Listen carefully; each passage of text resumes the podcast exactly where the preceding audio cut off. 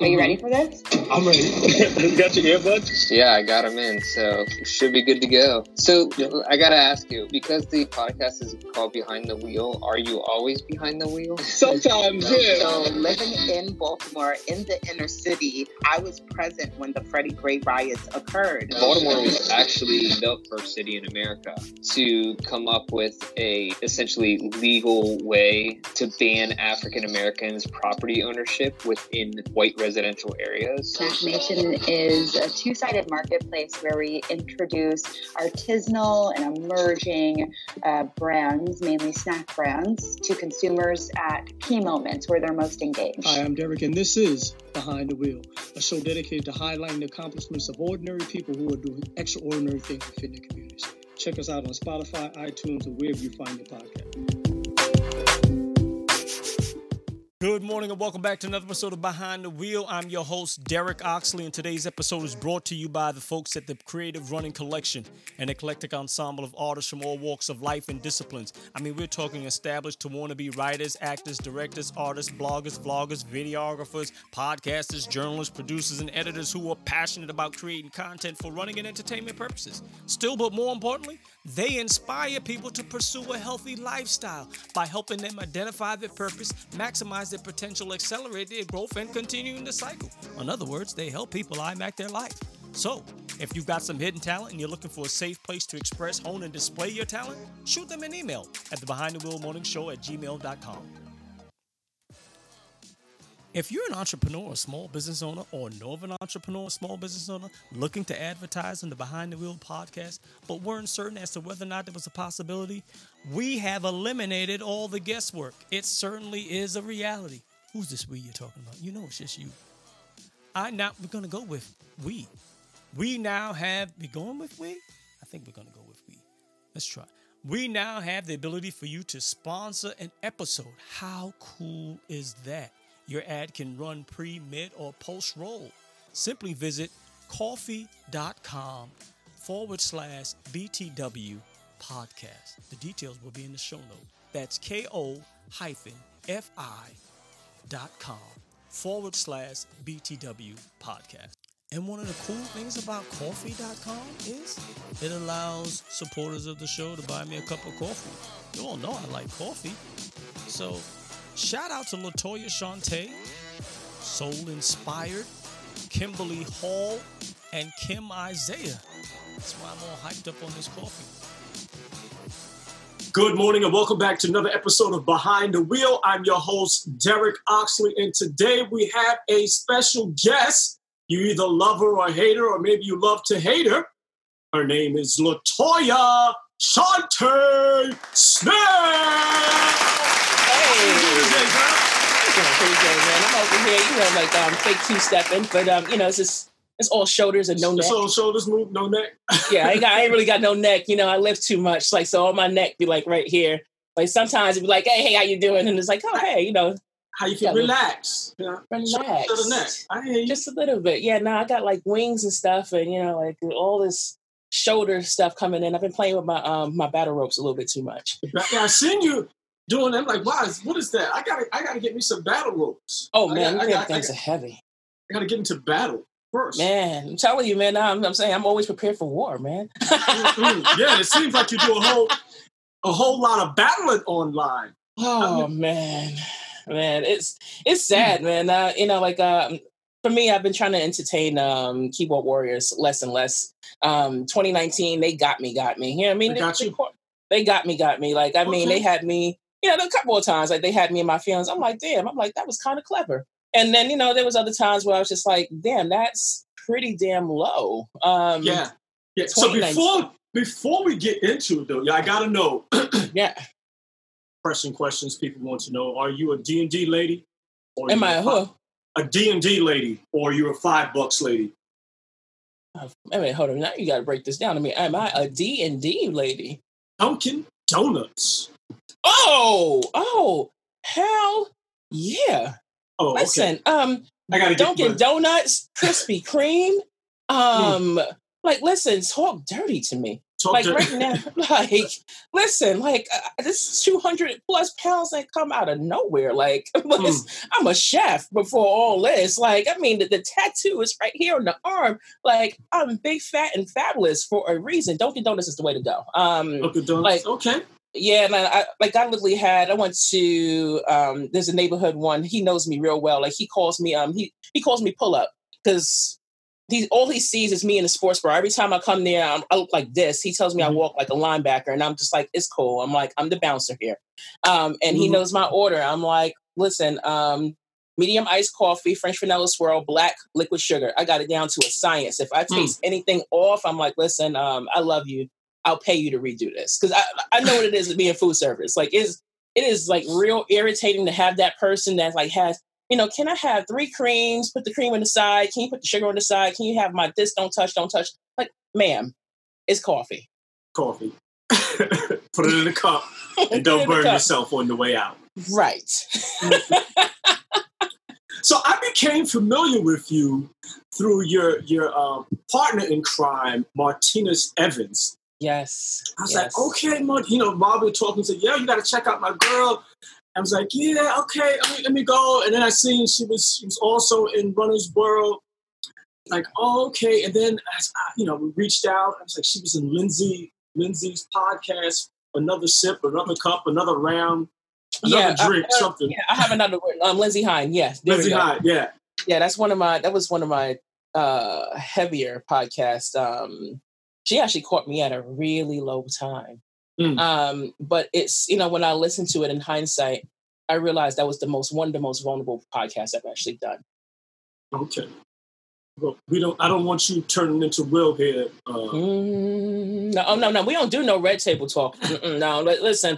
Um, I, I say what I say when I say it, and nobody can't punk me into a corner and say, "Oh, Black Twitter is going to make me confess to some stuff." Listen, I just be snitching on myself Mm. all day, every day. Like, I, like people would like. Nobody's gonna read all that on Instagram. Guess what, boo? I got fifty thousand people that read all the paragraphs every day. Like, I don't need somebody to kind of like you know leak me out. I'll just leak myself out. Make yourself out. There you go. Like, So, how did you get started? For those people who, who don't know by now, Oh man, um, fitness wise, um, I got into this like a lot of people. You know, like, I looked at my like I, I pretty much I worked in the culinary industry. Um, I, I'm a person that wear many hats, but the culinary industry is like one of my favorite um careers that actually it's picked up. One day I was in the kitchen, I was making this dirty joke because my mouth is pretty profane. Um, Yeah. That has not changed over the years and I was literally in the middle of making a your mama joke. And I was like, oh, y'all had your mama bent over like this. Problem was, joke was really on me because my entire back went out. So they thinking I'm laughing and joking. They was like, oh, she's really invested in this joke. my chef, like my sous chef, does like this to my back. I go face first into a pan of lasagna. Can't even make this up. And um, he's like, Chef, are you okay? And I'm like, it's my back. And he's like, where's the pain? And I'm like, how do I describe to someone that I have a pain that's racing from the top of my head to my anus? Um, it is very awkward when you like the, the culinary environment is typically male dominated. Mhm. And for them, they looked at me as little sis, aka, you know, um, like, you know, little sis don't take no mess. Like they, they didn't really try anything crazy in the kitchen, but they were really concerned.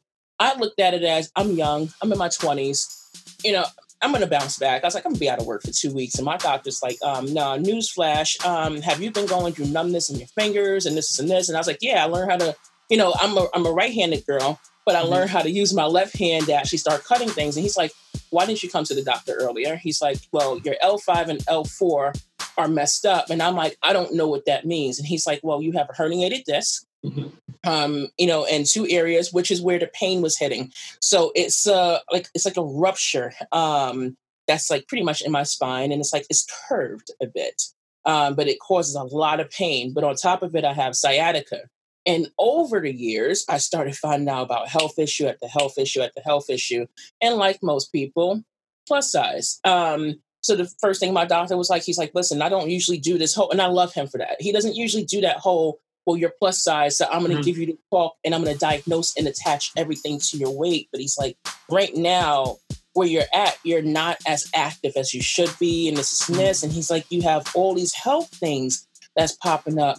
You're not going to make it to 30. And the way that my brain was at at that point, I was like, okay.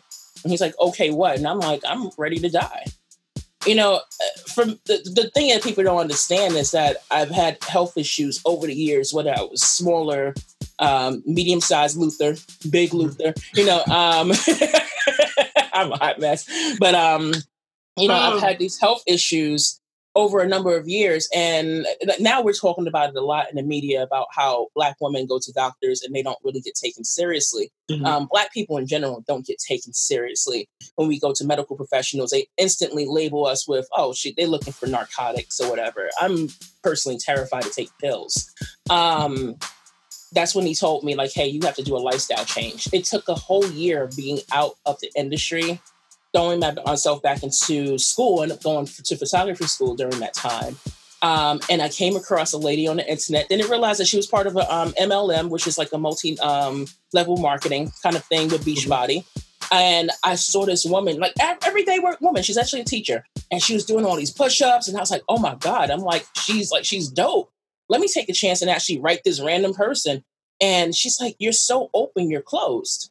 And I never had someone put it out there like that. And I was like, what do you mean? And she's like, you're an open book, but only to things that are super TMI that make you feel comfortable. You say things that's so awkward that you get to hide in plain sight. And I mm-hmm. never had someone, especially a stranger, not even a therapist I've been talking to for years. I've never had someone put it like that and soar through me aside from my father, which mm-hmm. by this point, he he was long gone. Like my dad passed away in 2009. Um, but yeah, you know, uh, she basically convinced me to use my platform as an accountability system. Now, I did not expect all these people to be following. It was just family members and friends who mm-hmm. were following me over the years, and they would say, "It's like, oh yeah, you know, you can do this, this, and this." So I was like, "I'm going to do this weight loss journey." How many times have we heard that? I'm going to lose some weight. And I really did. I lost 100 pounds in a year. Mm-hmm. Um, and is that when the story got picked up by Redbook magazine? Yes, that was the story that got picked up by Redbook magazine. And man, that was a trip like that. Um, and I'm sorry about the sounds of Brooklyn in the background. Like y'all just going to have to rock out with me. But um, when, when I look at that, like I'm looking at the, uh, the, the picture on my wall right now, I look at that picture and I remember my husband's looking at that article and he's just like, why did they reduce your shade down two sides? Like the, my shade is down two, I'm two shades lighter. They put me into the crease of the uh, of the book like I wasn't supposed to be there. And I remember so many things that now I would so seriously fall out. But I was like, I got featured. Like, am I supposed to be honored? You know, mm-hmm. do you just kind of like shut up and dribble? You know, and that, that was the way I looked at it. Okay. But I realized how many people worshiped me, hated me for the weight loss. It was like mm. it's that it's that weird place because I thought I would escape all the fat jokes if I lost some weight. You know, people were just doing this whole. This is before all the terminology of medical trolling, all that jargon that kind of you know throws people off. Um, I didn't know anything about body positivity at that point. At first, people were like, "Yeah, you're losing that weight." Then I lost a certain amount of weight, and it shows in my face. I always slim down in my face 1st mm-hmm. and um, people were just like, um, "You need to eat a sandwich. Are you sick?" Um, are you okay? You know, black girls don't need to be that small. Like you need to be thick. Like you don't need to like like are you like what are you eating? Lettuce? You know, so then I, it was like I traded off. Yo, what is that, yo? it you, you can't win. And the, the thing is like you, when you realize when you're especially it doesn't have you don't have to be in a public space like I am. You have to come to terms that you will never ever win with people. Like the if, like almost for me, like when I think about my motivational speaking, I don't speak to crowds. I speak to one. So I mm-hmm. always have that one person in mind, and I keep them as my target. It's almost like the way that you walk into a church. I'm not religious, y'all, but um, that's how you walk into the church. Yeah, like me, I probably late. burn up. I will burn. I will burn. I'll be late. I'll be in like somebody's um, coochie cutter outfit with. You with walking late top. with a big hat, or you um.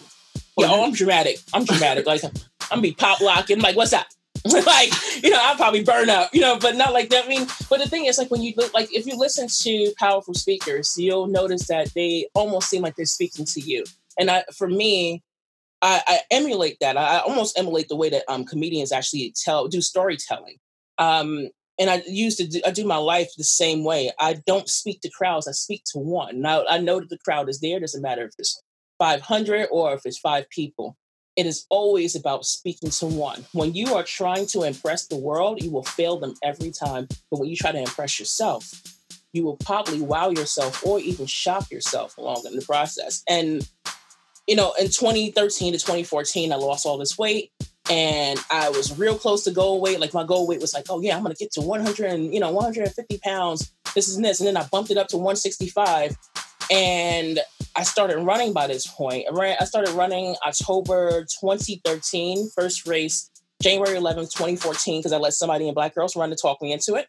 Um, and my first marathon was March 12, 2014. I, am a stickler for dates. I was going to be an accountant, y'all. Um, like I said, I wore many hats. Um, and I had someone that was like, "You're gonna do a marathon?" It was her name is Ngozi Odita. She's a dope ass runner. And um, I was like, "I ain't doing no marathon," but because she said it, is why I entertained it. Mm-hmm. While I was marathon training, um, I had a friend um, that why are you me, doing air quotes? I thought those were um, I thought those were like we, we stopped doing those. We still we still doing. Mm, nah, I do air quotes. I'm like, I like the little rabbit ears. Yeah, I, I can't throw away certain. like, listen, I, I use hand gestures. Like people like yo, you got the super Italian gestures. Like you know, like just hands everywhere. Like you know, just. But like, yeah, I'm gonna do jazz hands. But yeah, I do okay. air quotes. Yeah, gotcha. I'm gonna say friend. Um, and this friend, who is no longer a friend, um, suggested to me, well, if you're going to be a runner, then you need to actually look the part and be the part. And I'm like, well, aren't uh, you know, isn't training part of it? And then like he's like, dude, you're too fat. Is that um, why? Is that why they're no longer a friend? um, no, it, it's more like I almost lost my damn life listening to that um, advice because every time I was following him religiously. He mm-hmm. said he was a trainer. That's why I see another air quote trainer. See, uh, oh, see my, my, my, air quotes are suspicious, you know, suspicious air quotes. yeah, okay. okay. You know, like, so he told me he was a trainer and he talked me into, and, I, and I, I think back and I'm like, oh my God, how could I have been so foolish? The things that I know now, but I trusted him. And I, I realize there's a lot of people who trust people because they're on the internet or they trust internet. And that's why I always have my my whole life is a disclaimer. Um, I'm like, hey, you can follow me, but don't follow me. Um, he told me, oh, why don't you eat a 1200 calorie diet? Mm-hmm. I was running 25 to 40 miles a week plus working out um, because I had got out of my head about the whole, oh, women shouldn't look muscular because it was a bunch of stereotypes that were running off in my head. Um, in April, I was trying to go to work. I was still in the culinary industry. This is before all this stuff started blowing up. Long story short, um, I went into the middle of West Fourth. Anybody that's familiar with that area in New York City, went into the middle of West Fourth. There's a mm-hmm. long street, and in the middle of traffic, my hearing went out, my vision went out, and I completely got dizzy. And thankfully, there was this older woman that I always said hi to. I'm I'm a weird New Yorker. I'm a New Yorker that actually talk to people. Um, I might side eye you, but I still talk to you. And I, I really do have this whole thing of I don't care who you are. You could be homeless, you could be rich. I'm still going to talk to you the same. And thankfully, that's the thing that saved my life because this older lady knew I, it was something wrong with me. It was cold as hell. It's like eight, 10 degrees outside. Mm-hmm. I was shedding off my coat because I was pouring down in sweat when I got on the train. And I remember her asking me if I was all right. And I was like, yeah, I'm fine. I'm just really hot. It's like the air conditioner can't be on in here. she's like, it's April. You know, like, you know, I think about these things in hindsight. Like, you know, like, like, yeah, like somebody said that, like, yeah, this girl's her marbles are off. But mm. she kept watching me the entire train ride. And I realized she had got off a stop earlier.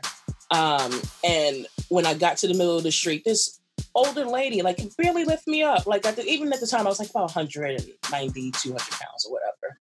And she's trying to get me across the street. And she's like, ma'am, let me call the ambulance. And I'm stubborn. I'm like, no, I gotta go to work. You know, New York spirit. You know, I gotta make this money. Mm-hmm. Like, baby, I'm three, I'm three blocks away from my job. I was working meatball shop at the time. I get always to my job, and I'm in my head. I'm panicking. So I'm like, what the hell's going on? Like, I'm dying here. Mm-hmm. Um, I get to the front door of the establishment. I passed out. My crew thought I was dead. They said my eyes rolled back, and I went face first. Um, and like people just could not they couldn't figure out for the life of me. And that's when they was like my doc the, the doctor at the hospital is like not too far away. He pulled everybody out the room and he was just like um what did you do before here and i'm running down the list. Oh you know i ate this and this and this. And he's like um you do understand that these are some of the things that you're listing as an eating disorder. And i said who I started laughing. I'm like, you know, when you think about eating disorders, you're thinking, I hate to be like visual, but mm-hmm. you think about the person putting their finger down their throat, they're super skinny, most likely white, because mm-hmm. this is how the marketing is. And he's like, no, eating disorders can look like you. It can look like your reflection. And it was one of the most powerful moments that I had. And that was what was enough. on the list, yo? Man, what people think about is they think about the they think about bulimia um, mm-hmm. a lot you know where people actually you know they'll they'll eat something and then they throw it up or for me i was restricting my cal- caloric intake so a lot of my issues is like it almost jumps into two categories there are some people who are on this i have to work out to earn my food which was mm-hmm. where i was at i was like if i didn't work out this hard i didn't earn my food what I didn't realize is that I wasn't attributing that, you know, you know, food is energy, which is the reason why I really embody the term running fat chef. Um, I was just so tired of people like running with this whole descriptor is terrible. Um, mm-hmm. What I did was I reduced my calories so much, like I was burning probably like I was running like a 10 minute pace at that time, 10 mm-hmm. to 11 minute pace. I was restricting so much food. It was like I didn't eat anything for the day. So mm. you're eating 1,200 calories, but you're burning off on a long run, you can burn off easily 1,600 calories. Yeah. And I would feel the hunger pains, and I'm like, damn, I realized I was obsessing about food. I'm like, man, it would be great. I can't wait till I have that burger, but I only can have that. I only can have a burger with one bun. You know, what? like, like what's the damn point? Like, you, you, you just putting it on you know, I'm, I'm gonna make it look real good. You know, so I was uh-huh. pounding on a whole bunch of veggies and stuff. Don't get me wrong, I do love veggies, but I was eating more than usual. It was super clean, and some of these these characteristics are very telling when you see these super clean diets or people just like, oh, I can't put in any carbs. You need those carbs, man. I'm not to tell anybody how to live their life, and I'm not to run on this whole anti, you know, uh, diet culture or whatever. Mm-hmm. I can do that forever, but in my own personal journey, I realized that I was obsessing so much, and ironically, in the food business, mm-hmm. where I have to smell this all day, I told myself when I go at work, when I have to taste food along the way to make sure that everything's fine, that will serve as a meal. When I came back to work, the entire crew knew about it. And they was just like, um, yeah, we have an alarm set for you for you to not only drink enough water, but we're going to put you on a mandatory eating break. And they th- those people, like for the months that I was there until like I my son ended up getting diagnosed with um, type one diabetes that same year, mm. um, that crew became family. Okay, like they they really were the people that really kept me afloat. But I didn't take. I didn't think this was going to turn into a career. Like honestly, that was like twenty. 15 when I did my first marathon, and that was in DC. Um, it didn't help that I was battling alcoholism. Um, that kind of sometimes goes hand in hand in the industry. Like people usually um, sniff little white lines. Mm-hmm. Um, or sometimes they pick an alcoholic advice, um, um, alcoholic vice, or sometimes people happen to um, have Will and Jay Jada kind of moments where they get entangled with a coworker. Um, so what, were you, what liquor were you entangled with? Was it oh, white or dark liquor? Oh, I, I, didn't. I didn't care. You didn't discriminate. like, I didn't discriminate. I, I saw no color. saw no color. See, just clear. mm-hmm. It was just clear. You know, it, the the problem was is that I became friends with, and this is not something that's out of the ordinary either. I became friends with a bar next door, and we would barter off food for alcohol. Mm-hmm. And at first, it was just like, all right, you know, this is part of the vibe. You know, this is what we do. After work, we all settle down, we have our drink. Cheers, we made it through a crazy night. But that one drink turned into four drinks, it turned into seven drinks. And because I can hold my liquor really well, that mm. means that you can be really well and not knowing that you're drunk. Mm. Um, my drunkometer was, oh, I'm going to stand up. Oh, I guess I'm drunk. okay. And yeah, you know, it's a nice way to deny it to yourself. So like these days, like, you know, people are like, oh, have you ever gone to AA? I'm like, no, I haven't. But I am so super mindful about how I drink that I am almost terrified because you know, when it comes down to drug addiction, I'm an 80s baby. Like my, my dad was on mm-hmm. drugs. Um, so for me, it's just more like, all right, I don't know you. So we're gonna stick at this beer right here, and I'm gonna have this one drink. And the moment I feel off, I literally contact my. I have a like an emergency list set up. Like, hey, this is a weird night. Um, I need you to pick me up and get me home. And I, I think that you have to have that safe person that you have mm-hmm. on like on hand you know, have at least two or three people. Don't don't put that burden on one person, but just have two or three people. Like it's to the point where my husband does not like me drunk. Like it's like we're not. Like if I look like I'm having too many drinks, he's like, "Hey, party's over." Like he is, he's the he's the old school teacher that's like, okay, wrap it up, wrap it up, students. And you know, I know it's coming from a place of love. You know, um, because uh, my marriage was in, in shits mm-hmm. um, during that time. Like, you know, we were really aggressive. Like, we were really passive aggressive. It was like yes, no, maybe box. Um, do you want a divorce? Yes, no, maybe box. You know, like, mm. and nobody knew. Okay. Because uh, unlike Will and Jada, like we we, we not disclosing just, shit. Just, just keep it all it's not no, they ain't no, there ain't gonna be no hood table talks here. Like, you know, it's just like, you know, like it's marriage, you know. So it was like I was dealing with the marriage issues. I was dealing with my eating disorder. Um, I was dealing with like me turning into a baby drunk. And I was just like, how can I be this athlete that I was trying to be? And it's a matter of ownership. It's about a matter of you can't run away from your demons and you can't shift that narrative on everybody else. You have to take that personal responsibility. And that's when my life started to get better. I had my hiccups, and I, I mean, I still have my hiccups. I have my mm-hmm. moments where I'm not, you know, I'm not that hot and not that great. Um, but yeah, like is I this is, is I'm sorry, is this before or after the uh, being heckled at New York City? Oh no, that was 2017. That year was crazy because I, I, went into it like, oh, I had lost my speed after like after 2015. It was like I did the marathons, like I did the who was it, the Rock and Roll DC. Um, then I did the New York City Marathon for the first time, and I was addicted to the New York City Marathon. And I was like, "Oh, I'm going to sign up for twenty thousand marathons." Like this was like when people were like tripping out about the whole idea that I'm doing ten marathons. This was nothing new for me. This was just me graduating and being addicted to the sport. And I can call it. That's what I call it. I think sometimes when you have a vice, you trade off one vice for another. Mm-hmm. And I traded off my vice as I love marathons, and I don't care how slow I am. Didn't have that energy then. My energy was I'm only signing up for races that I know I can blow out the water. You know, um, and New York City Marathon was one of those that I, I looked at as this is my city. I'm not mm-hmm. failing it by any means necessary. But um, 2017, um, I was pregnant in 2017 and I didn't know. Um, this is around this is around the time when you got to know my podcast partner, um, Martinez Evans. Um, so he became like my mentor right along with Myrna Valerio, who is like super duper famous. I don't know how, but somehow my hair is not enough to distinguish me between Myrna. Um, we all look alike. We're the yeah. same people. Like you're black, you're fat. fat. Yes, you know, but I'm I'm like, I'm like, but my mouth is filthy. And she's told you. she's told me like I'm five. Like people get thrown off because they're like, they say, what do you mean five, three and a half? I'm like, first off, short lives matter. So I mean, I'm going to throw in that half. Vertically um, challenged. vertically challenged. I'm like, yes, and I shoot all of my photos. Like my husband shoots all of my photography up. So mm-hmm. I look taller and larger than life, but really. Oh, that's a secret. Oh, okay. Yes, it, it really is a secret. like a lot of people don't understand. Like when you shoot up, and I, am speaking from a photographer perspective. I told y'all I have ten thousand jobs. So from from like you can even see it in the background. Hey, mom.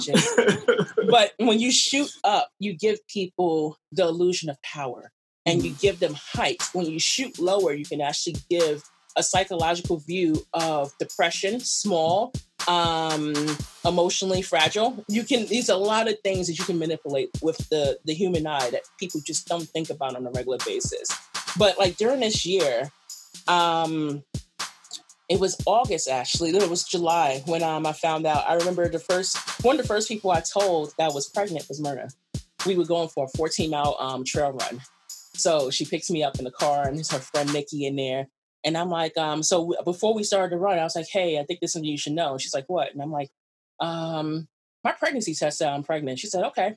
Um, so we're gonna go for this fucking run. And I'm like, yeah, we're gonna go for this run. You know, like, and that's literally that was the entire conversation. Yeah, I just are we running or not? right. You know, and like the entire time, like I'm going but like typically at that time I was fast, I was a faster pace than her. So like, you know, I'm slowing down or whatever, and I'm like in my head, I'm like, oh my God. Like they had just told me that um like the doctor, my my gynecologist had just told me that I had 21 fibroids. Like that's major. Um, mm-hmm. which would explain, and this is not it's not an excuse about me being fat, because please no, this fat is this is earned fat. earned fat. um, this is earned, all right. But um, but some of the the issues that anytime I lose weight, you can actually see on one side of my stomach that is actually larger than the other, and that comes from the fibroids. The fibroids were sitting on one side but they couldn't tell what was going on with me. So I'm like, listen, I'm going through hirsutism, which means that I, I can grow a five o'clock shadow. I can have a beard just like yours, all right? Um, and Yo, this, I am thinking I got a full beard. You say this is just a five o'clock. I got to work on my beard, man. right, let me put my mask on, yo. He's like, nah. He's like, he's like, you ain't gonna shame me in this B. Listen, I'm listening. What'd you say? just, I can't breathe, man. I can't I breathe. but uh, man, I gotta get me one. But not like um, I would legitimately like I would get hair mm-hmm. underneath my chin. Um, I, I, would get like I would get it on my chest. I, would, I was like, I'm like, what the hell's going on with me? I would go from feeling okay to feeling really unbalanced. I mean, it was like nothing. I'm like, I gotta go to a therapist. I'm like, I'm, mm-hmm. I'm losing my damn mind. And it took for me to go through the miscarriage. I like I told Martinez over dinner, like they they're more than just my friends, but they're my mentors. They're my tribe. They I wholeheartedly they're like the first first five that come to mind when I need to call somebody like, yo, I need somebody that's in the public eye that understands this shit. Um, to kind of go through the motions with me. And they will. And they listen to all my crazy. Mm-hmm. Um, I'm the person that talks the most out of all of them because they're like, yo, you can talk for four hours and be okay. You know, we ain't got time for that. Wrap it up in 20. And I love them mm-hmm. for that because they'll check me on it. But um I told Martinez about it, and as quick as I told people, I ended up doing the Bed-Stuy 5K. I miscarried that Sunday night. Um, I ended up going to the hospital, and that's when they was like, "Oh, hey, you know, my husband was there. They wouldn't let my husband in the room." Mm-hmm. This was at Methodist Hospital, and it was weird. Um, they did the sonogram, and it was just like, "Oh, okay." We heard the heartbeat, mm-hmm. 134 beats per minute. Um, it's one of those things you just don't get out of your head. Um, and the lady was going to say congratulations, and then she walked out the room. And I was like, okay, that's not good. Mm-hmm. Then a team of two came in, team of four came in, and the team of seven in this tiny ass room. You know, this is not you know COVID style. Um, you know, uh, six feet apart. Mm-hmm. You know, so I'm just like, listen. Um, I worked Department of Corrections Medical before. Mm-hmm. When all these people are in a room, there's something wrong. And I spoke with the doctor, and he's like, "Have you ever heard of vanishing twins?" And I'm like, "Excuse me." And he's like, uh, and everything else was just like, well, want, want, want, want. But what he was telling me was that I was carrying twins and one of the babies were dissolving. So what I heard on the monitor was one healthy baby, mm-hmm. and that's there goes my air quote again. One healthy baby and one baby that was leaving. Um, I was probably somewhere around I don't know how many weeks, but I was further along than I thought. I thought maybe I was like six or seven weeks. And he's like, no, you're a little bit more than that. Um, he's like, go home, talk to your gynecologist, um, follow up. I think you'll be fine. Not even 24 hours later, I lost my second baby. Hmm. And um, a week later, uh, the same emergency room called me back and they're like, we need you to come into the office. They found a cyst um, on my ovaries, and I was just like, great, I got another cancer scare. Um, I'm not a stranger to that. Um, my heart goes out to all the chemotherapy warriors out there. It's a different, it's a different type of hell that people don't understand. Um, they diagnosed me with endometriosis and they said, well, we got to do an emergency surgery on you. And here I am. I'm so damn stupid in my head. I was like, um, but can I fit in my marathons? Because uh, like, can we do this after the marathons? Because right now it's August and I'm in the middle of training. This was my way of processing. Mm-hmm. And there's like, um, he's like, do you understand how severe this is? Like, are you in pain all the time? And I'm like, I've been in pain for the last 20 years, but I've been told PCOS, PMDD. I've heard so many letters you would think I'm like a STD you know, case. I'm like, listen, I'm like, I've heard all these diagnoses, and then you keep telling me that something's not wrong, and then this is wrong, and this that's not wrong. I'm like, I'm starting to feel like a hypochondriac because I don't believe anybody. He's like, I need you to trust me that you need the surgery like ASAP. And I'm like, how soon? he's like, two days. Hmm. So a surgery that was supposed to be is a laparoscopic procedure. Um, they make four little tiny incisions in you, but it's like right on your stomach. You can still see it on my stomach to this day a 45 minute procedure took me about five hours. Um, by the time he was done, he's like, Hey, you're at like stage three, stage four endometriosis. And I'm like, Who? Um, it essentially means that I may not ever have another kid. Um, so when I was seeing all these jokes, not I'll, I'll jump back to 2017, but when I saw all these jokes in 2019 of me at the New York City Marathon and I started reading this stuff on the page and they're like, oh, she's showing people her menstrual pain honey, that's an endometriosis bleed through. That is what a first day looks like. Literally, there is no time to change out a pad. You can soak out a pad. Uh, I'm talking about an overnight pad in 20 minutes because what you saw were blood clots running down my leg during the whole damn marathon while trying to actually bring somebody to the finish line. So when people give me hell about it takes you seven to eight hours to cross this and this, you have no idea how much pain I'm in when I'm training. You have no idea of how much pain mentally and physically. There's no heckler that's ever been as hardcore to me than myself. There's nothing out there that the internet can ever tell me that can make me feel bad because I've said worse things to myself in my sleep. Um, but yeah, so 2017, I was like, you know what? I'm going to make New York City Marathon, the 60K, um, and the Chicago Marathon. Those are going to be my last marathons. I'm going to wrap up this blog, Running Fat Chef. Thank you guys for sh- showing up. Showing Thank up. you and good night. Mm-hmm.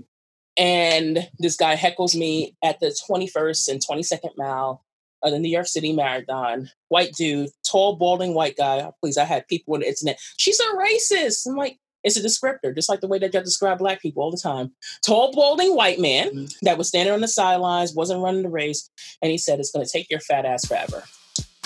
Um, I did not think those think those would be the words that would make me famous. like, like, you don't want some like like you know like people get like people go viral off of the smallest of things, and I'm just like, great, I'm going viral off of being heckled at a marathon. Like that's not a good feeling. Like people are always going to attach me for the rest of my life to that's that fat bitch that got heckled during the marathon. Like you know, like that's not a good feeling. Like you know, like, like you know, like here she was struggle running Mm-hmm. And she had a smile on her face until a dude came over and then people wanted to nitpick the fact that I wanted to fight this dude. Like I literally was like, I'm, I'm a Brooklyn girl. I'm best side, you know, East New York Crown so Heights. Did you did you run up on him? Or, or yeah, I ran just... up on his oh, ass. Like, It's like I thought you kept running. no, no, no, no, no, no. I know, I know the way I wrote it for the root. I mean, it's 800 words. There's only but so much you can put in there. When I wrote the initial article, I had to wrap it up to 800 words, unlike my very long-winded ways. Um, when it happened, it's like a delayed response. And I'm like, did he just say what I think he said? Like you, you can have this narrative in your head of if that was me, I would have uh-huh. did this until it's you. And I was like, no, he couldn't be talking about. It. But I looked around. I'm like, ain't no other fat bitches walking around and running around me. I'm like, it's just me. So I was like, what the hell did you say? And he got indignant and he slowed it down. He said, I said it's going to take your fat ass forever.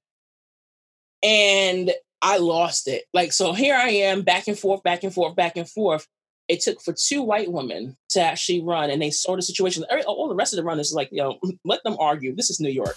You know but um, you know like like if she hit him if he dies he dies you know like whatever. Like you know these are typical new yorkers but like it was two um women it was two other runners and i remember one of them was in the skirt. I wish i actually got their name. I, I, I wholeheartedly want to say thank you to them but um they saw me and they're like ma'am like it's not worth it. They're like, you're so close to the finish line, and I'm like, no, I'm like, it, it, I could be by the finish line and still knock this man out. And they're like, Wonder White woman, super progressive. She pointed to my skin. This narrative is not going to look good. Yeah. I had to keep moving, but it's it would be nice and beautiful to say, oh yeah, I just kind of said, yeah, fuck them. No, I was mad. I was speed walking. I'm like, fuck them, man. I'm like, I can't believe this. And I remember seeing James Ravenel and another another runner. Um, God, what is his name? He escapes me. He saw me at mile 23. And he's like, yo, he's like, what up, chef? And I'm like, man, I'm mad. You know, so I was over here angry messaging on Facebook. I'm like, the nerve of this man, like the post, the post is still up there to this day. But the nerve of this man, I'm, I'm talking shit online. I'm like, that motherfucker. Like all the, key, the keyboard gangster was out, like just mm-hmm. full rage. Like, like full rage. Like, you know, like I can't believe this. Like, and I'm speed walking now because like, you can't get it off your head. And you know, I remember James and, and like you know, uh, and they, they just they just looking at me and they're like, "Come on, man! Like you, you right there. I know it hurts. Just let it go." And I'm like, "I ain't hurt," you know. I'm Shout out to James because you you could have had a different friend. Yo, we ain't gotta take that, yo. Go get yo, him. Let him know. Listen, because a couple people was like, yo, because I had my friends out there in the course, and they're like, yo, you want to roll back up? Like, you know, we can. my friends are hood. Like, they're like, yo, we can handle this. Like, we can finish the race and just kind of mm-hmm. go back over there and look for him. I'm like, nah, it's not worth it. But I didn't know a story was being written, so I wrote about it on my blog.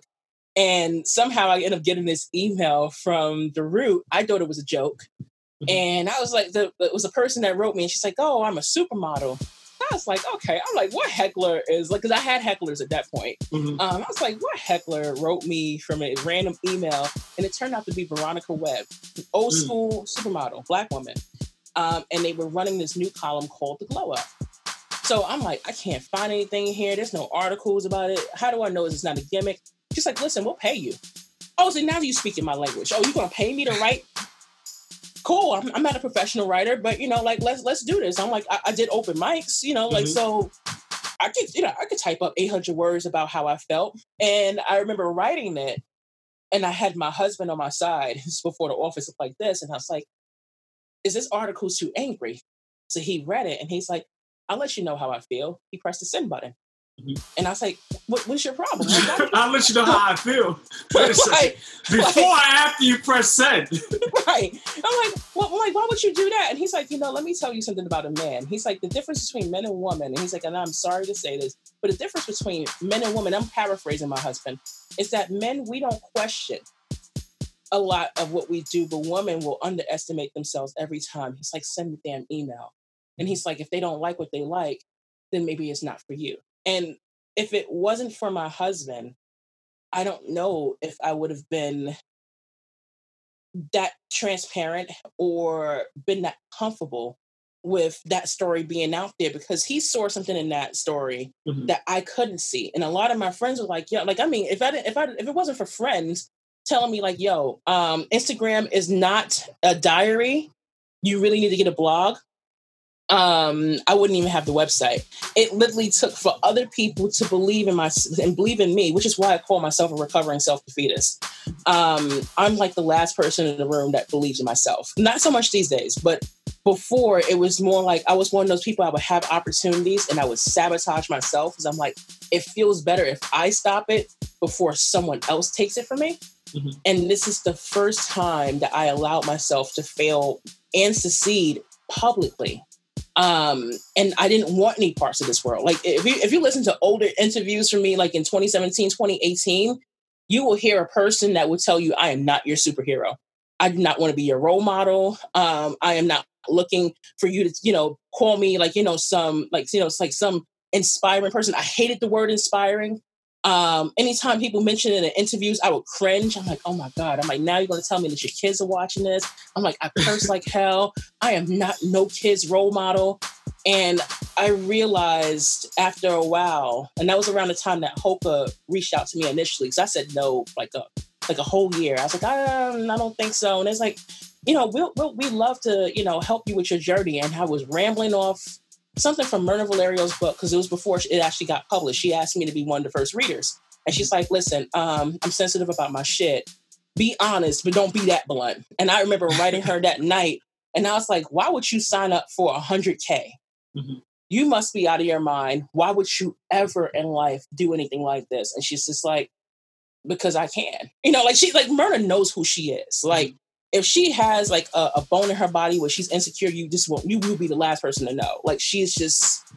Focus. She's a, she's a visionary, and I, I love that about her. She's big sister to me. She's big sis when I need somebody to kind of check me and rough me up. Like she won't beat my ass, but she'll like emotionally say, "Get it together." If it wasn't for people like that to see things in me and to push me and dare me to be more than just the minimal, I don't know if I can actually say that this conversation between the two of us would be happening. Because mm. she's like, you got all the tools, you've been talking about it, but you like telling the stories, you like living the experiences, but just like you're scared to actually benefit from the beauty that comes from it. And I'm like, when you elevate people, it's almost like this pressure of what's next? How can I top that? How can I be better than yesterday? And the reality of it is just from the act of you waking up is inspiring because there's somebody out there who's not.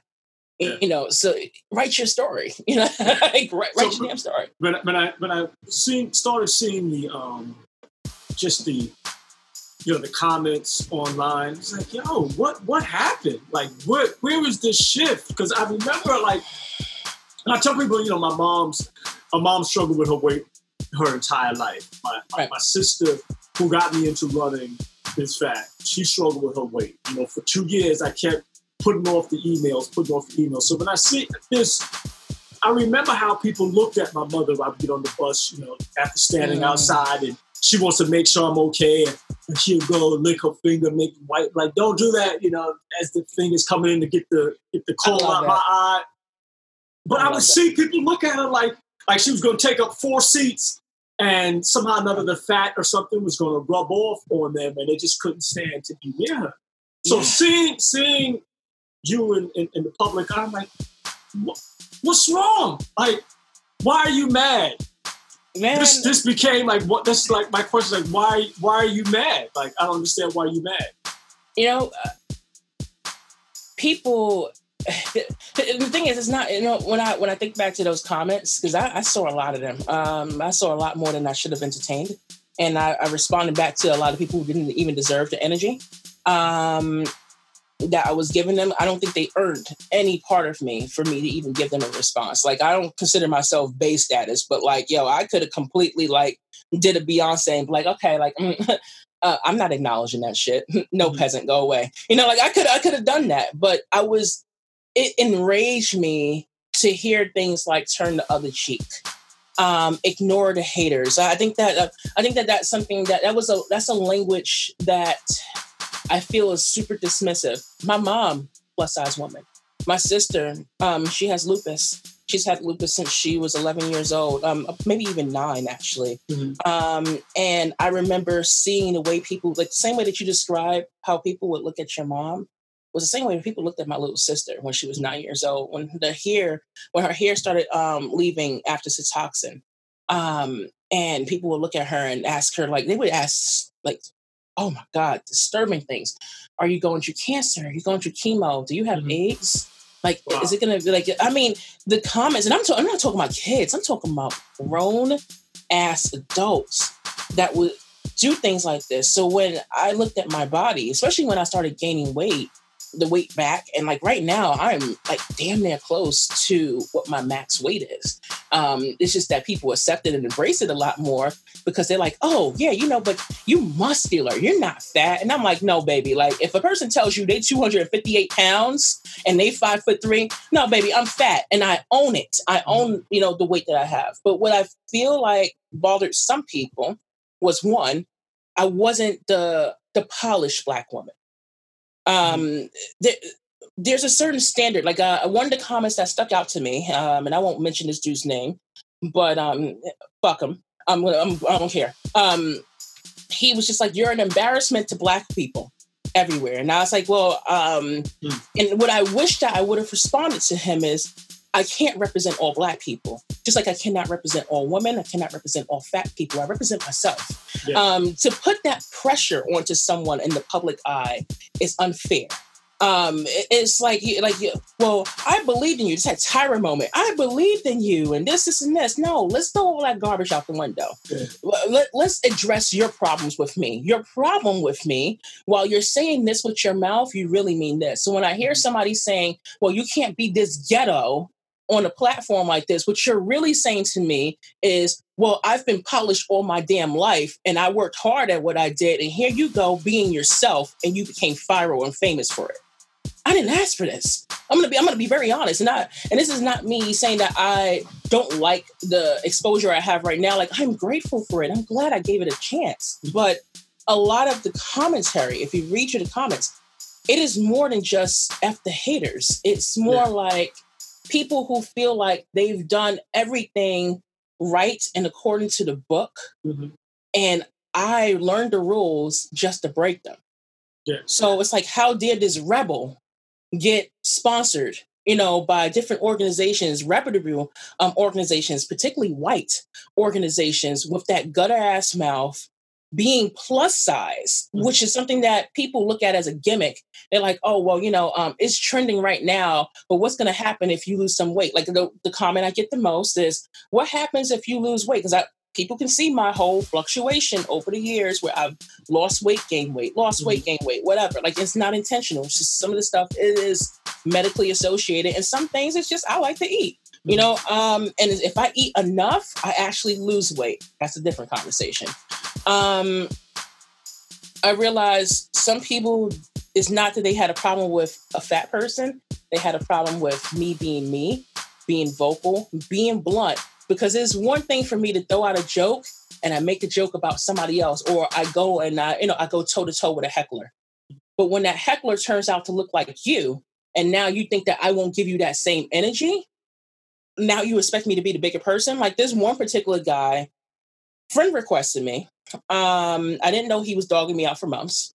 Um, and then all of a sudden, one day I happened to, I think I canceled like a, a, trip. I was supposed to go somewhere. And I was like, oh, let me go on Facebook like an average person. Like instead of just doing these one liners, drop on there and leave off. Because people instantly think I see every status in the world. I'm like, I got 3,000 plus friends on here. Plus, I'm managing other things and I'm a freelancer. And I just kept seeing the posts and something just took me down a rabbit hole. And I'm like, whoa, I'm like, it seems like he's talking to me. I'm like, is he shading me? And I'm like, I'm like, that's a bitch move. I'm like, okay. I'm like, and at this point, I remember the first heckling in 2019 really picked up with that. Um, I don't like saying his name. We're gonna call him Luke. Okay, we're gonna call him Luke. That dude Luke targeted me Luke? through his weapon. Okay. that dude Luke targeted me. I don't. Know. I don't address. I don't address people that that scumbags like that. I'm just gonna put it out there like that. Um, I think that that gives them too much coverage. That dude Luke. Um, when I when I came out as a Hoka One One um, global athlete ambassador, um, because Hoka was fixated. It was like, stop calling yourself an ambassador. You're an athlete. Because because I kept saying everything like, oh yeah, I'm I'm athlete. I'm, I'm athletic, but I'm not an athlete. And they're like, we we wouldn't pick you up for this program if you wasn't an athlete. So I, I needed to hear that from someone, and it gave me it gave me confidence that I didn't that I was still struggling with with the eating disorder, whatever. Um, I think the Huffington Post article came out where I had flipped off them. I gave them flipped off the bird. Um, one of my followers had took his own life. We were talking back and forth for a year. He stopped writing, um, took his life, and it messed me up. And then somebody took my video, took one of my workout videos, and was like, "If this girl can do push-ups and pull-ups and this, this, and this, why is she still fat? Ha ha ha." The person had about 60,000, 70,000 followers. I'm like, this ain't somebody that has 200, 300 followers. I'm like, you have a huge account. And what pissed me off, it was a, it was a person of color. Mm. So I'm like, I already get targeted by white people all day long. I don't need it in my community. That started the rabbit hole of how I got into the Huffington Post. And the article I wrote was, I'm running 10 marathons and I'm still getting fat shamed. From that, some people interpreted it as, all she has is narratives about being the victim. If you think that I'm writing these articles to be the victim, then you really lost the entire message. This is about me being open and honest about my journey. And if you don't like the way that my journey is working out for you, then you can go kick rocks. There's several other people out there. Or if you feel like you deserve that platform, you're not going to take my space. That's for one. I'm me. I'm who I am. But mm-hmm. there is more. I hate this this term, seat at the table. If you don't, if, it's, if there's not enough seats at the table, build your own damn table.